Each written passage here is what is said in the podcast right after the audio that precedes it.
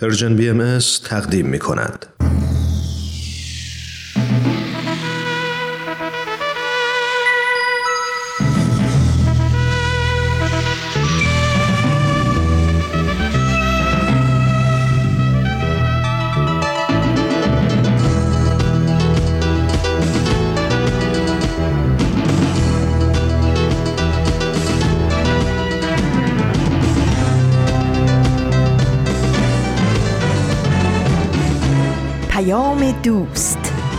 برنامه ای برای تفاهم و پیوند دلها.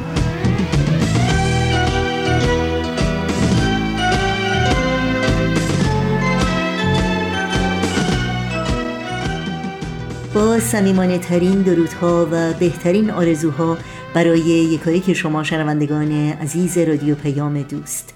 امیدوارم در هر کرانه و کناره این گیتی پهناور که با برنامه های امروز ما همراه هستید سلامت و ایمن و سرفراز باشید و اوقاتتون رو با دلگرمی و امید سپری کنید.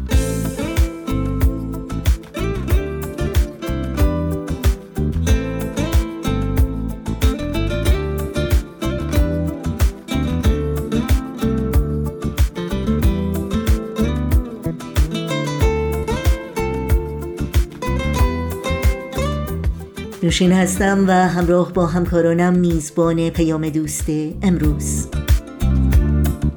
چهارشنبه 29 آذر ماه از پاییز 1402 خورشیدی برابر با 20 ماه دسامبر از سال 2023 میلادی رو در گاه شمار ورق می‌زنیم. برنامه هایی که در طی ساعت پیش رو تقدیم می کنیم شامل سوپ جوجه و خبرنگار خواهد بود که امیدواریم همراه باشید. برای مطرح کردن نظرها و پیشنهادهای خودتون اطلاعات کامل راه های تماس با ما. اطلاعات برنامه ها و همینطور پادکست های ما رو می‌تونید در صفحه تارنمای ما persianbahaimedia.org جستجو کنید. و فراموش نکنید که برنامه های ما در شبکه های اجتماعی هم زیر اسم Persian BMS در دسترس شماست. و برای دریافت خبرنامه سرویس رسانه فارسی باهایی در قسمت ثبت نام در خبرنامه در صفحه نخست وبسایت ما ایمیل آدرس خودتون رو وارد بکنید تا اول هر ماه در جریان تازه ترین فعالیت های این رسانه قرار بگیرید.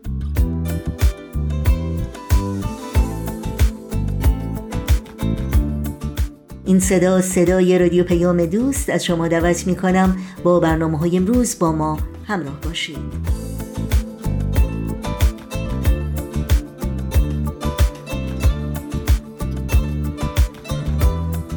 اولین برنامه پیام دوست این چهارشنبه ما بخش دیگری است از مجموعه سوپ جوجه.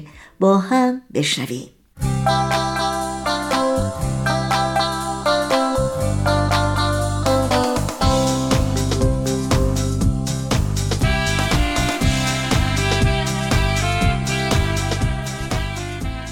سلام. سهیل مهاجری هستم و با یه قسمت دیگه از مجموعه سوپ جوجه برای روح میهمان شما خواهم بود.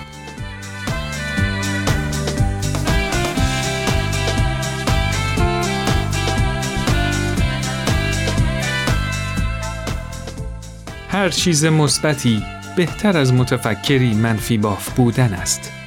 آلبرت هوبارد.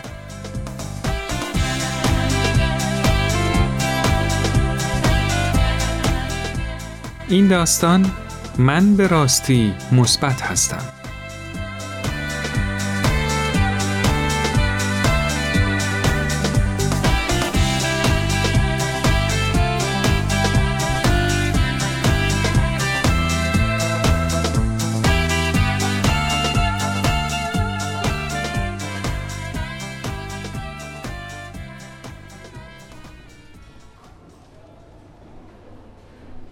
شاون بچه دوم خانواده است. اون برای خانواده یک کمی دردسر درست کرد چون با بیماری اختلال خونی یا همون هموفیلی به دنیا آمد.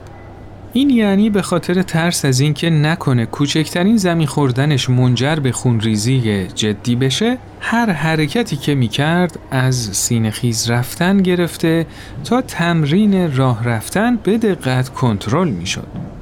همون سالهای اول یه دکتر مطلب مهمی رو به خانوادش گفت.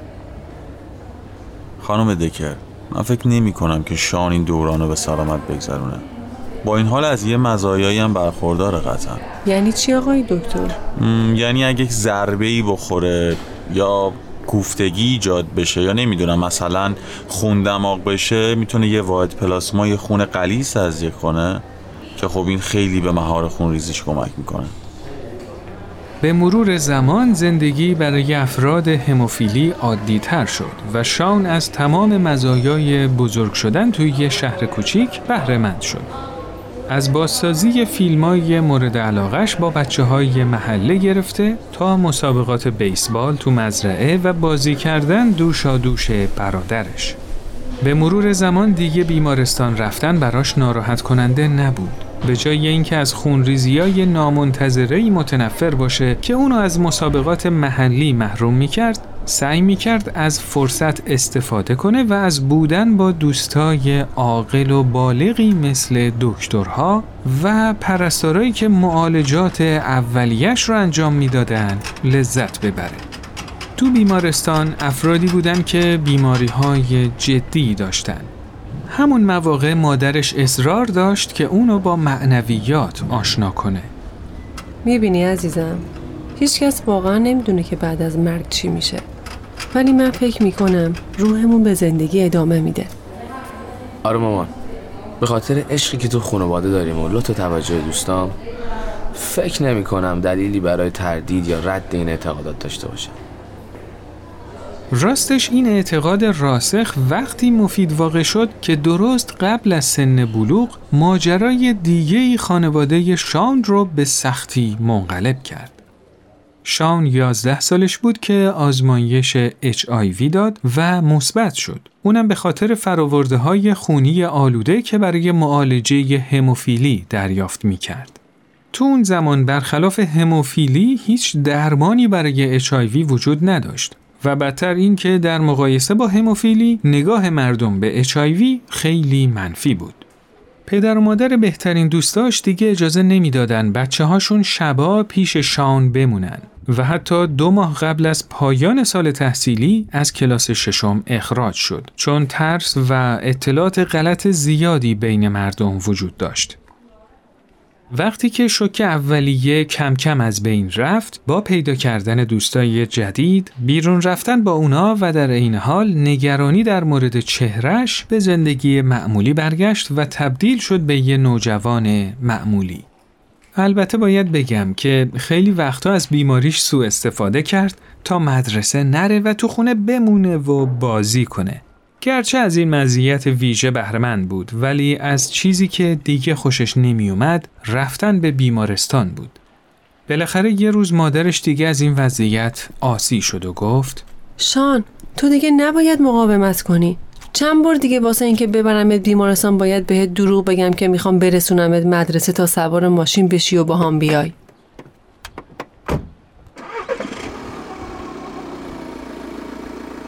بله اونا هر بار بعد از یک ساعت رانندگی بین شهری به بیمارستان می رسیدن و با این تذکر بیرحمانه دکتر اونجا رو ترک می کردن.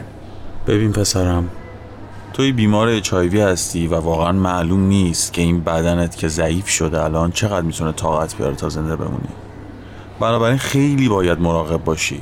مرتب برای انجام آزمایشات باید بیای بیمارستان. این خواسته ای من از تو با این حال هر سال که میگذشت شاون بیشتر مطمئن می‌شد که می‌تونه از این بیماری هم نجات پیدا کنه و با اینکه از زیر مسئولیت درس و مدرسه فرار می‌کرد یه طوری برنامه ریزی کرد که درست همزمان با همکلاسیاش فارغ و تحصیل شد و اون سال همکلاسیاش لقب پادشاه فارغ و تحصیل رو بهش دادن.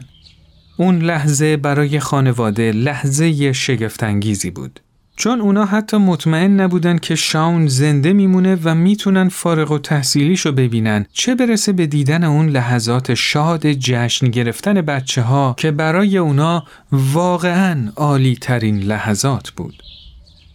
خیلی وقتها مردم که داستان زندگی شاون رو میشنیدن براش دلسوزی می‌کردن. ولی در واقع اون از نقشی که ابتلا به این بیماری تو زندگیش داشت خیلی هم راضی بود و همیشه در جواب مردم به این موضوع اشاره می‌کرد.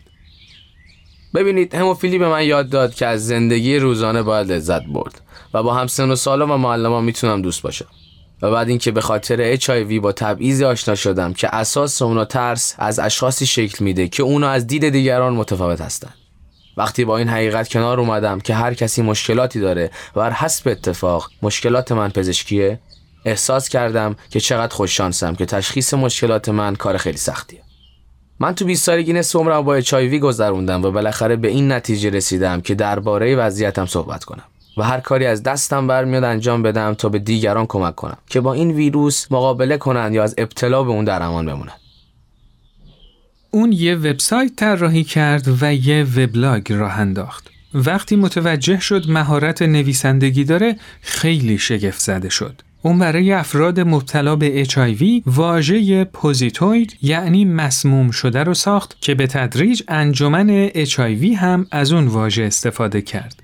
با نقشی که این بیماری تو زندگیش داشت به طور کلی راحت بود و معتقد بود اگه دیگران با این موضوع کنار نمیان مشکل اوناست نه من. یکی از سوالاتی که مرتب ازش پرسیده می‌شد این بود که ببینم شاون دوست داری زندگی تو با زندگی کسی که HIV نداره عوض کنی؟ خب راست جوابم منفیه. چرا حالا که این همه سال و صرف یادگیری این درسا کردم باید گرفتاریمو با کلی مشکلات جدید و ناشناخته عوض کنم؟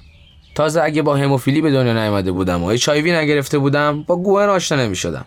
اون یه مربی اچ که واسه یه پروژه آموزشی دنبال شخصی مثل من میگشت و آخرم منو پیدا کرد. این ماجرا ده سال پیش اتفاق افتاد و از اون موقع تا حالا ما با همیم. ببینید من به شدت معتقدم که دشوارترین برهه زندگی بهترین فرصت رشد در اختیار ما قرار میده. به خاطر بیماری دنیا عشق حمایت و شفقت نصیبم شده که همه اینا به شرط ناگواری که گریبانم رو گرفته میچربه.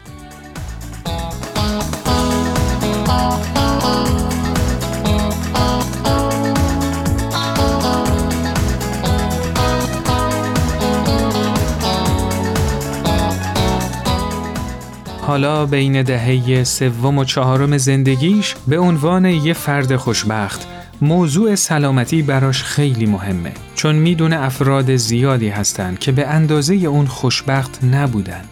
کسایی که زنده نموندن تا داروهای HIV رو ببینن یا افرادی که الان جایی زندگی می‌کنن که به همچین درمانی دسترسی ندارن و اگه عمرش رو سپری کنه بدون اینکه از صمیم قلب خدا رو برای این موهبت شکر کنه بی احترامی به خاطرات این افراد محسوب میشه. بی احترامی به همه ی کسایی که در تبدیل خوشبختیش به واقعیت از هیچ کمکی دریغ نکردن. اون حالا عاشق زندگی پوزیتویدی خودشه.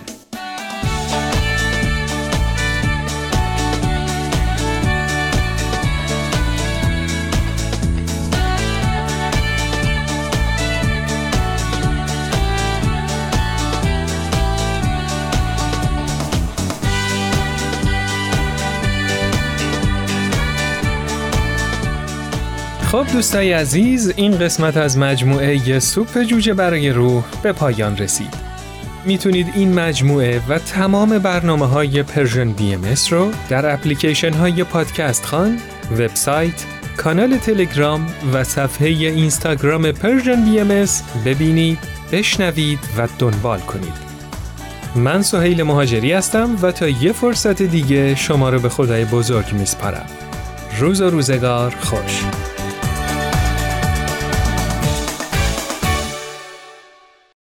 شنوندگان عزیز رادیو پیام دوست هستید و با برنامه این هفته سوپ جوجه همراه بودید.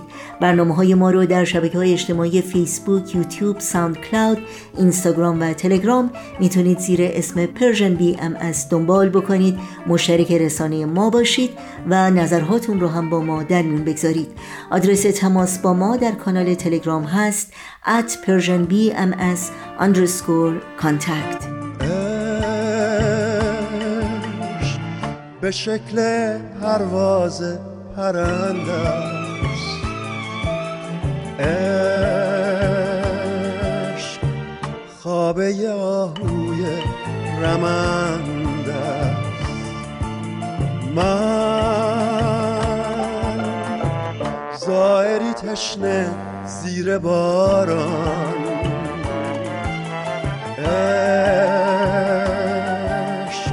چشم آبی اما خوشنده شنوندگان عزیز رادیو پیام دوست قبل از اینکه از شما دعوت کنم با خبرنگار همراه باشید یادآوری کنم که نظرات میهمانان برنامه نظرات شخصی اونهاست و لزوما نظرات رسمی جامعه باهایی و یا رادیو پیام دوست رو منعکس نمی کنند. خبرنگار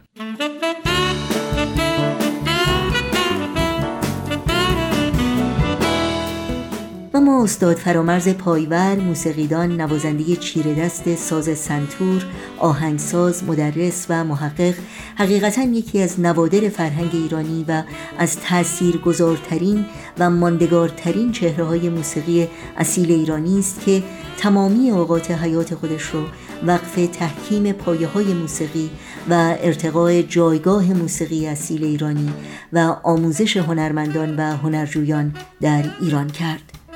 در چهاردهمین سالگرد درگذشت استاد فرامرز پایور نگاهی داریم به زندگی پربار و خدمات ارزشمند او به فرهنگ و موسیقی اصیل ایرانی.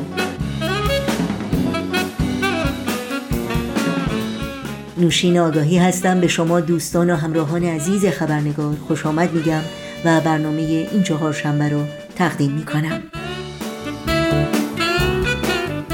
در این خبرنگار میزبان آقای طوفان تیموری آهنگساز و استاد ساز سنتور و شاگردان برجسته استاد فرامرز پایور هستیم که با ما در مورد زندگی و خدمات این موسیقیدان نامدار و فقید ایرانی گفتگو می کنند در پایان هم بخش کوتاهی از سخنان استاد رحمت الله بدیعی رو در مورد استاد فرامرز پایور زینت بخش خبرنگار امروز خواهیم کرد. از شما دعوت می کنم همراه باشید.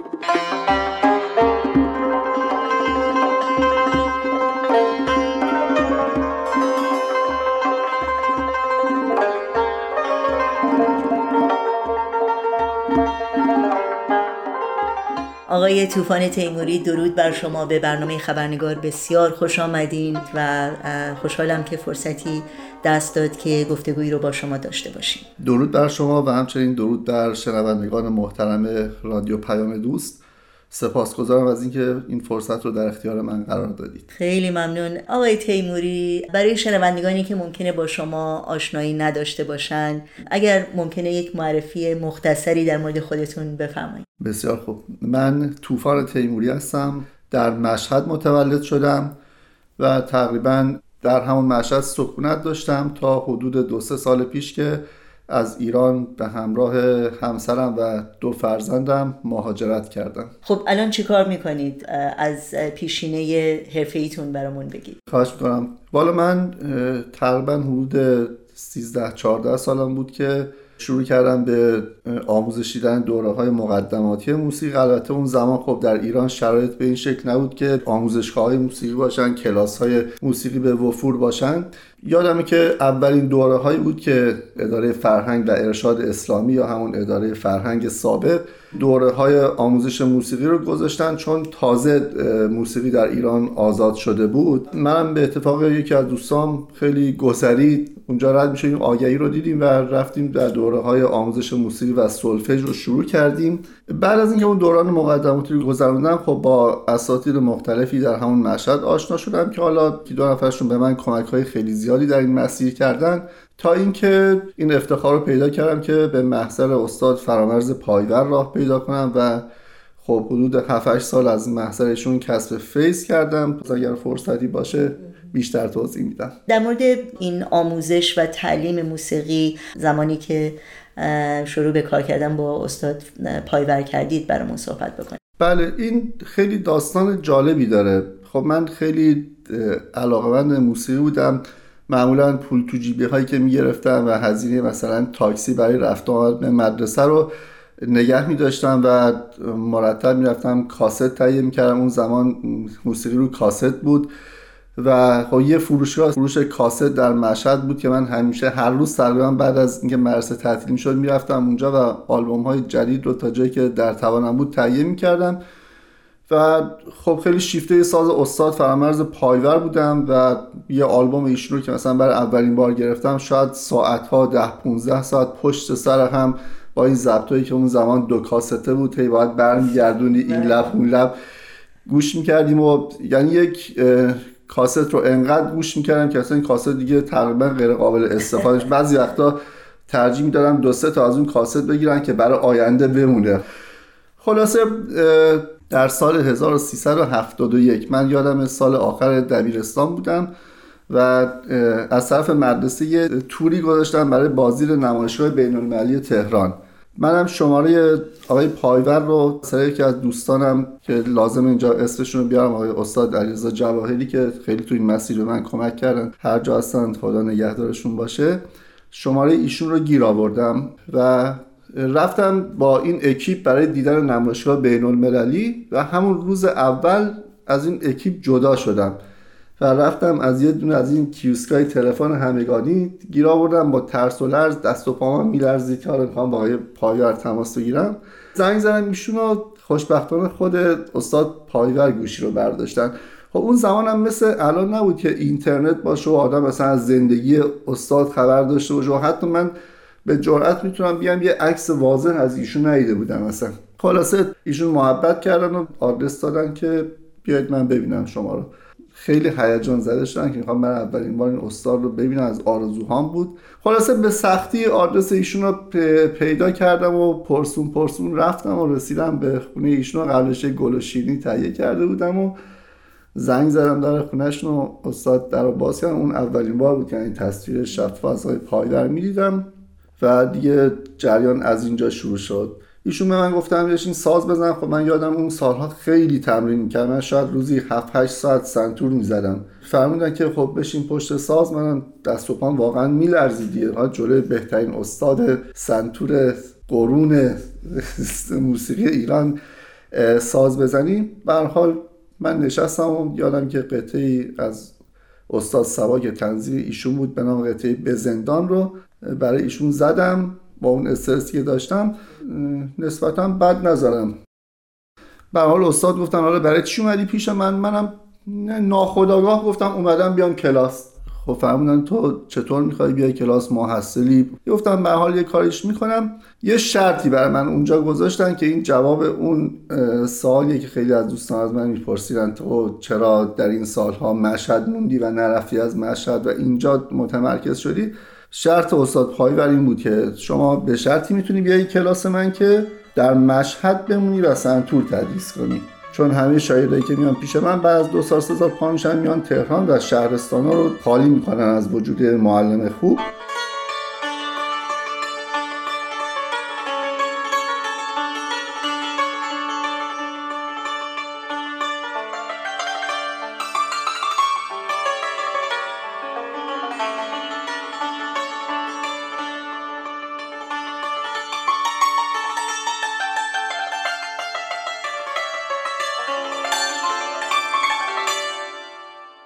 باز برگردیم به وقتی که شروع کردیم به طور جدی شاید به, به موسیقی فکر بکنید و قدم بردارید. در اون مراحل مشوق شما کی بود و خانواده چطور چه تأثیری روی شما داشتن اطرافیانتون و چه چالش هایی در این راه داشتید؟ چون می‌دونم که همونطور که شما اشاره کردیم خیلی آسون نبوده. ارزم حضور این که بله متاسفانه حالا فرهنگ خانواده ها طوری بود که به حال بچه ها باید می‌رفتن درس میخوندن البته برای ما خب امکانات تحصیل به دلیل باورهای مذهبی که داشتیم و خب من معتقد به دیانت بهایی هستم و می‌دونید که بعد از انقلاب تحصیل برای پیروان دیانت بهایی در ایران ممنوع شده و دانشگاه ها نمی‌دادن. ولی خب خانواده ها علاقه این بودن که بچه ها برن در مسیر رشته های مهندسی پزشکی و این چیزها. البته من اینجا ممنون خانوادم هستم پدر مادرم که خب خیلی روی این قضیه سختگیری نکردن و البته که به حال من که با نگرانی تمرین می‌کردم. اونا هم دوست داشتن که من خیلی تمام زندگی موسیقی نباشه ولی به حال مانع من تو این مسیر نشدن. و البته در این مسیر با دوستان خیلی خوبی آشنا شدن خیلی به من کمک کردن تو این مسیر و خودم میگم که یه چیزی در درونم بود که حتما این موسیقی رو باید ادامه بدم. و به طور اتفاقی تو این مسیر افتادم دیگه. میگه که تو پای به راه در نو هیچ مپرس خود راه بگویدت که چون باید رفت. تا اینکه بعد از اینکه وارد کلاس استاد پایور شدم و تمرینات خیلی سنگینی انجام می‌دادم و یه شروع کرده بودم تدریس در مشهد خب از اونجایی که تعلیم و تربیت بر حال در آین بهایی خیلی مسئله مهمی هستش و خیلی مسئله جدی هستش خب جامعه بهایی هم روی این مسئله خیلی تلاش و جدیت به خرج داد. به حال امکاناتی برای دانشجویان بهایی ترتیب دادن مثل مثلا دانشگاه BIHE در ایران که بتونن حالا موثرین بهایی وارد رشته تحصیلات عالیه بشن. بعد از چند سالی که من در محضر استاد پایور بودم خب رشته موسیقی در دانشگاه BIHE افتتاح شد و من به اتفاق چند تا از دوستانم که همه واقعا از سرمایه های موسیقی جامعه بهایی واقعا حتی ایران بودن.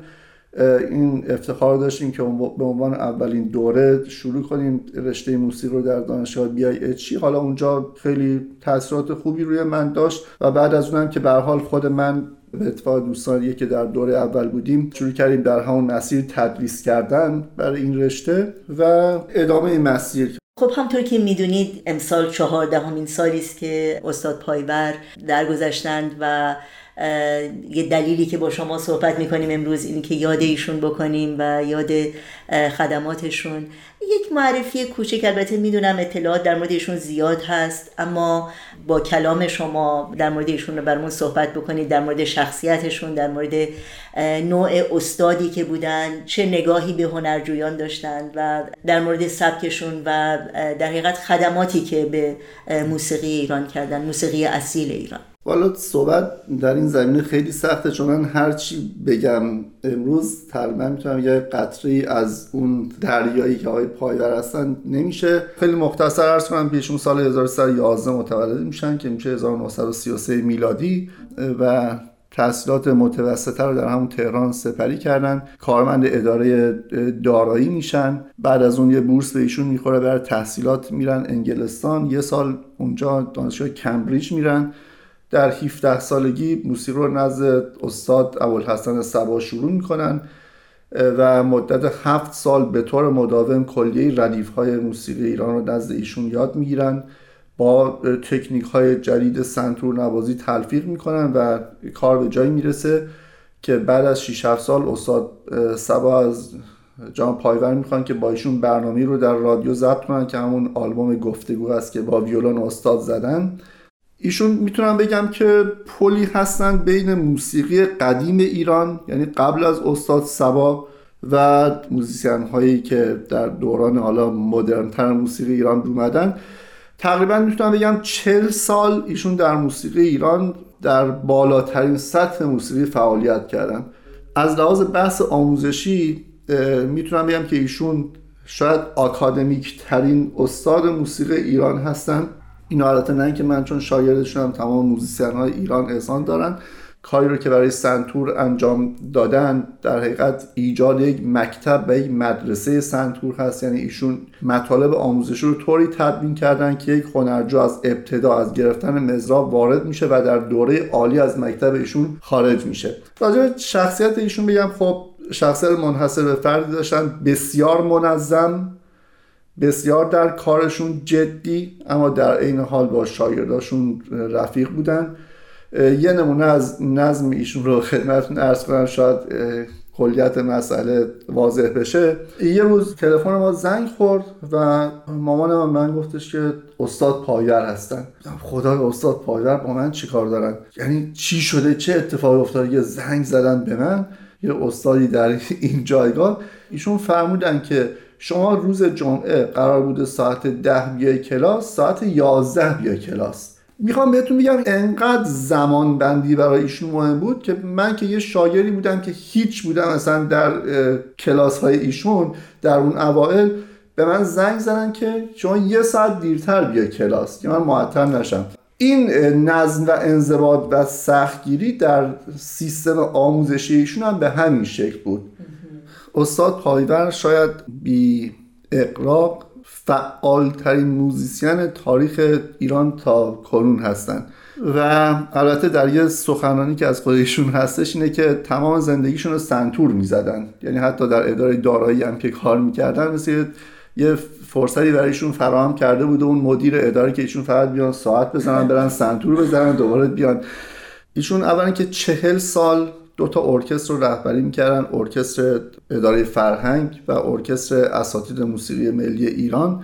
و چهل سال در بهترین سطح موسیقی در تمام دنیا موسیقی ارائه دادن و این آدم ها رو کنار هم نگه داشتن که متاسفانه تقریبا تمام افرادی که در گروه اساتید موسیقی با ایشون همکاری می‌کردن در قید حیات نیستن بجز استاد رحمت الله بدیعی که واقعا شاید چهل سال در کنار استاد پایور استاد بدیعی فعالیت می‌کردن.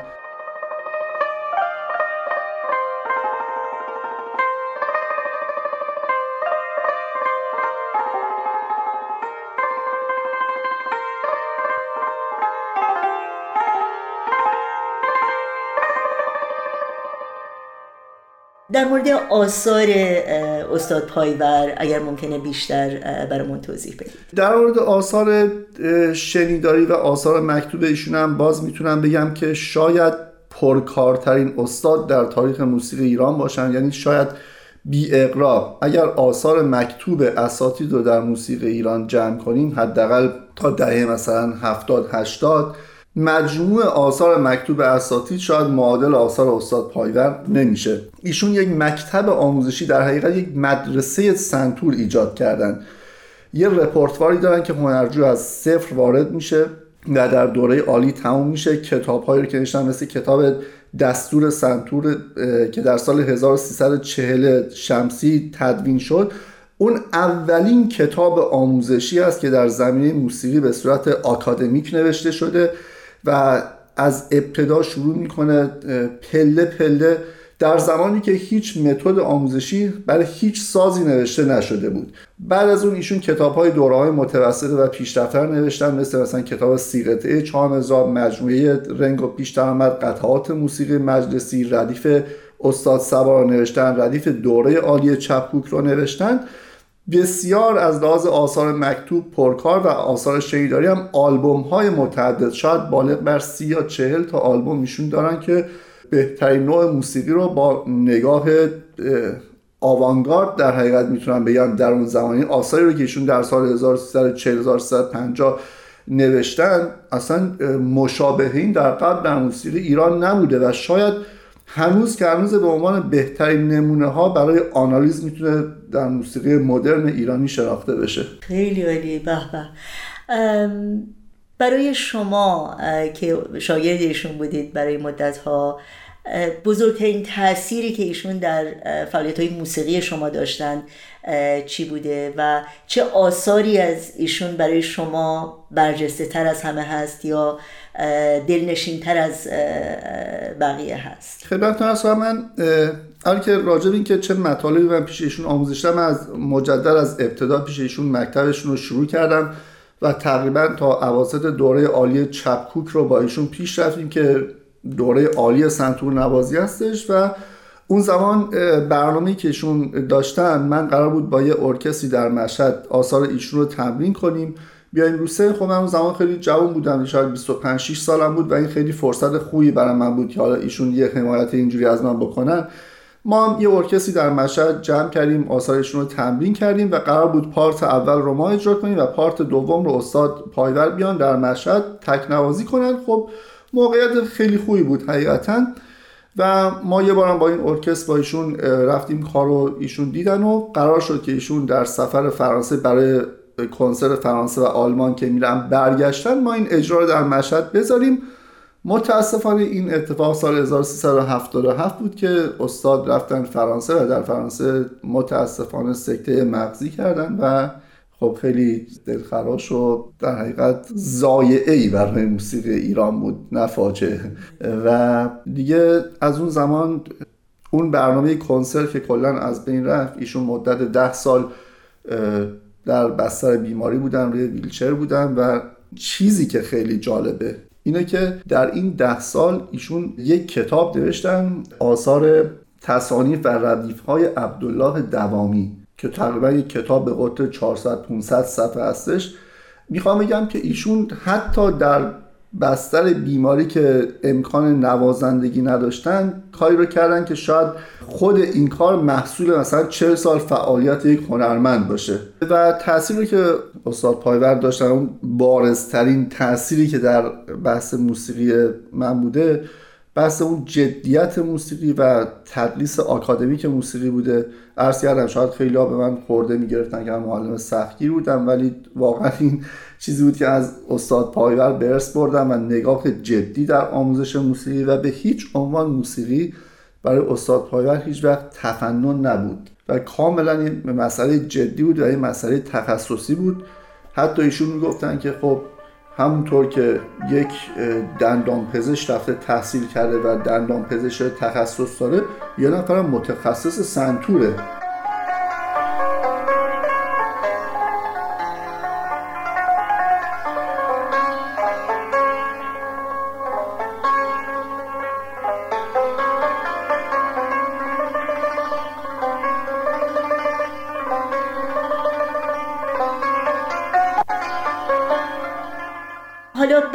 به فعالیت های خیلی خوب خود شما فعالیت های هنریتون بیشتر برامون توضیح بدید. می‌دونم که هم در زمینه ساخت موسیقی هم اجراهای آثار استاد پایور و همینطور اجراهای هنری که در محافل و در حقیقت مجامع هنری در گوش و کنار جهان داشتید کمی بیشتر برامون توضیح بدید. والا بعد از اینکه کلاس استاد پایور می‌رفتم و حالا در مشهد بودم و دوران تحصیلات متوسطم تمام شد و شروع کردم به صورت جدی تدریس رو به صورت آکادمیک شروع کردم.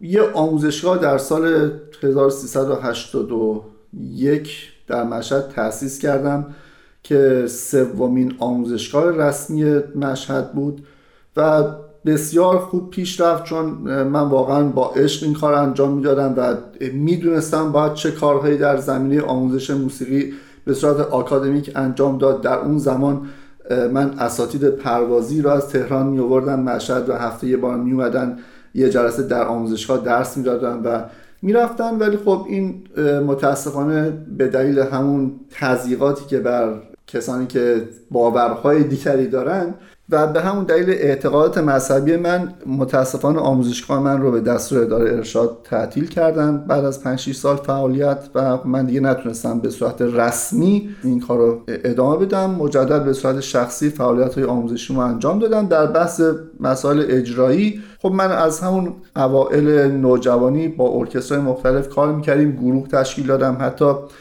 یادم در سال 1378 بود. یه ارکستری به نام الست تشکیل دادم که ده تا از دوستامو از شهرهای مختلف دعوت کردم. به حال این کار با مشکلات خودش من انجام دادم اون اجرا در مشهد برگزار کردم. اجرای مختلفی با گروه های دیگه فستیوال های مختلفی رفتم مثل مثلا فستیوال مقام در باکو. چند تا اجرا در کشورهای مختلف اروپایی اسپانیا آلمان. فرانسه لوکزامبورگ اجرا کردم. می‌دونم که یک آلبوم جدیدی شما دارید از آثار استاد پایور به خاطر سالگرد درگذشتهشون بله بله.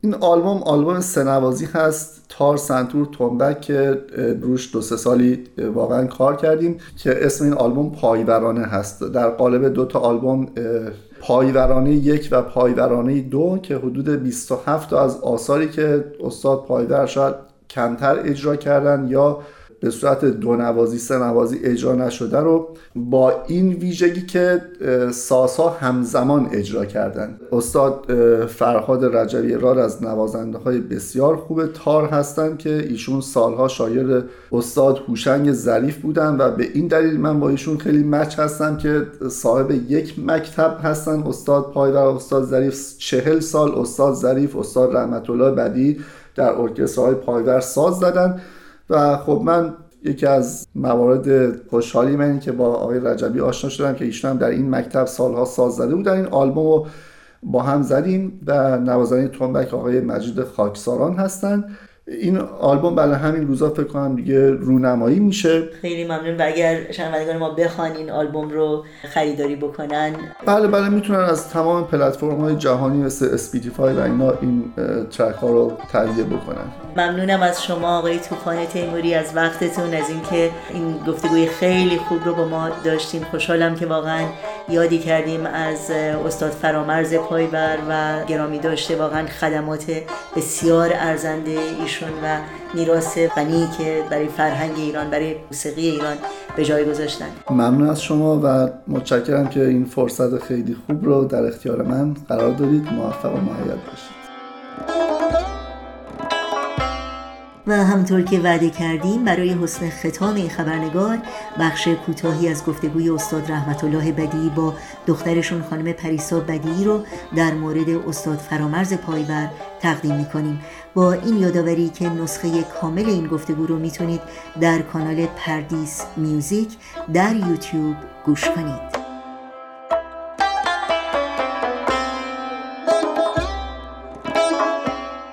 در وهله اول دوست داشتم شما بگین که آشنایی شما با ایشون با استاد فرمز پایبر از کجا و چطور شروع شد؟ بله. حقیقتش من دقیقا نمی‌دونم آشنایی من با ایشون کجا بود. شاید مثلا در هنرستان عالی موسیقی بود که من اونجا درس میخوندم. اونجا ایشون اومده بودن اونجا. شاید آشنایی ما اونجا صورت گرفت. بعد دیگه من اومدم به منزلشون. می آمدم هر دفعه اونجا دیگه با هم کاملا آشنا شدیم و, و بعدش هم دیگه خب همکاری های زیادی با هم داشتیم. یعنی اون موقع چند سالتون بود؟ من ازدواج نکرده بودم. شاید 20 سالم. چی ویژگی هایی در سبک و یا نوازندگی ایشون؟ بله از کنم که نوازندگی ایشون خیلی دقیق و جالب بود. به طوری که من همیشه میگم که آقای پایور سنتور رو از اونجایی شروع کردن که دیگران تمام کردن. و خیلی دقیق بودن. حتی مثلا شاید بعضی ها حتی مزرا رو نمی‌تونستن دست بگیرن. ولی ایشون وقتی که آمدن دیگه همه چیز رو توضیح دادن و تشریح کردن و نشون دادن که چیکار باید کرد. به صورت آکادمیک و بله. دقیق. بله. نوازندگیشون هم که بله. نوازندگیشون خیلی عالی. خیلی خوب. یکی از ویژگی هایی که ایشون داشتن این بود که استاد ظریف که نوازنده تار بودن روحشون شاد می‌گفتن ما در هنرستان موسیقی ملی درس میخوندیم و ایشون هم می‌دونستن که ما در هنرستان هستیم. بعد آقای پایور یه روز میان میرن هنرستان این بچه ها رو جمع می‌کنن و میارن منزلشون و سنتورشون رو میارن و یکی از آهنگ های وزیری رو که ایشون برای تار نوشته بودن و خیلی خوب تکنیک داشت و مشکل بود ایشون با سنتور زدن و این تا به حال همچین سابقه ای نداشت که ایشون قطعات وزیری رو با سنتور بزنن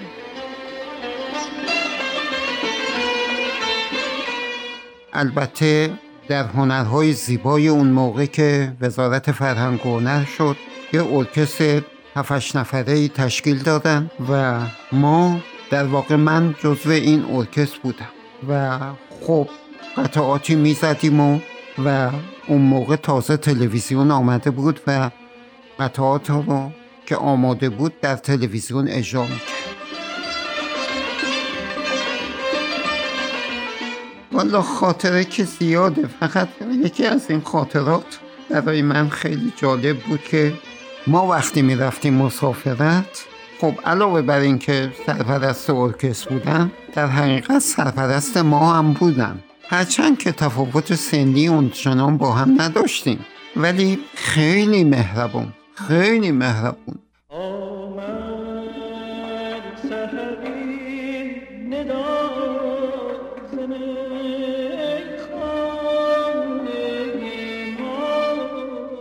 شنوندگان عزیز وقت خداحافظی است. همراه با تمامی همکارانم همگی شما رو به خدا میسپاریم. تا روزی دیگر و برنامه دیگر پاینده و پیروز باشید.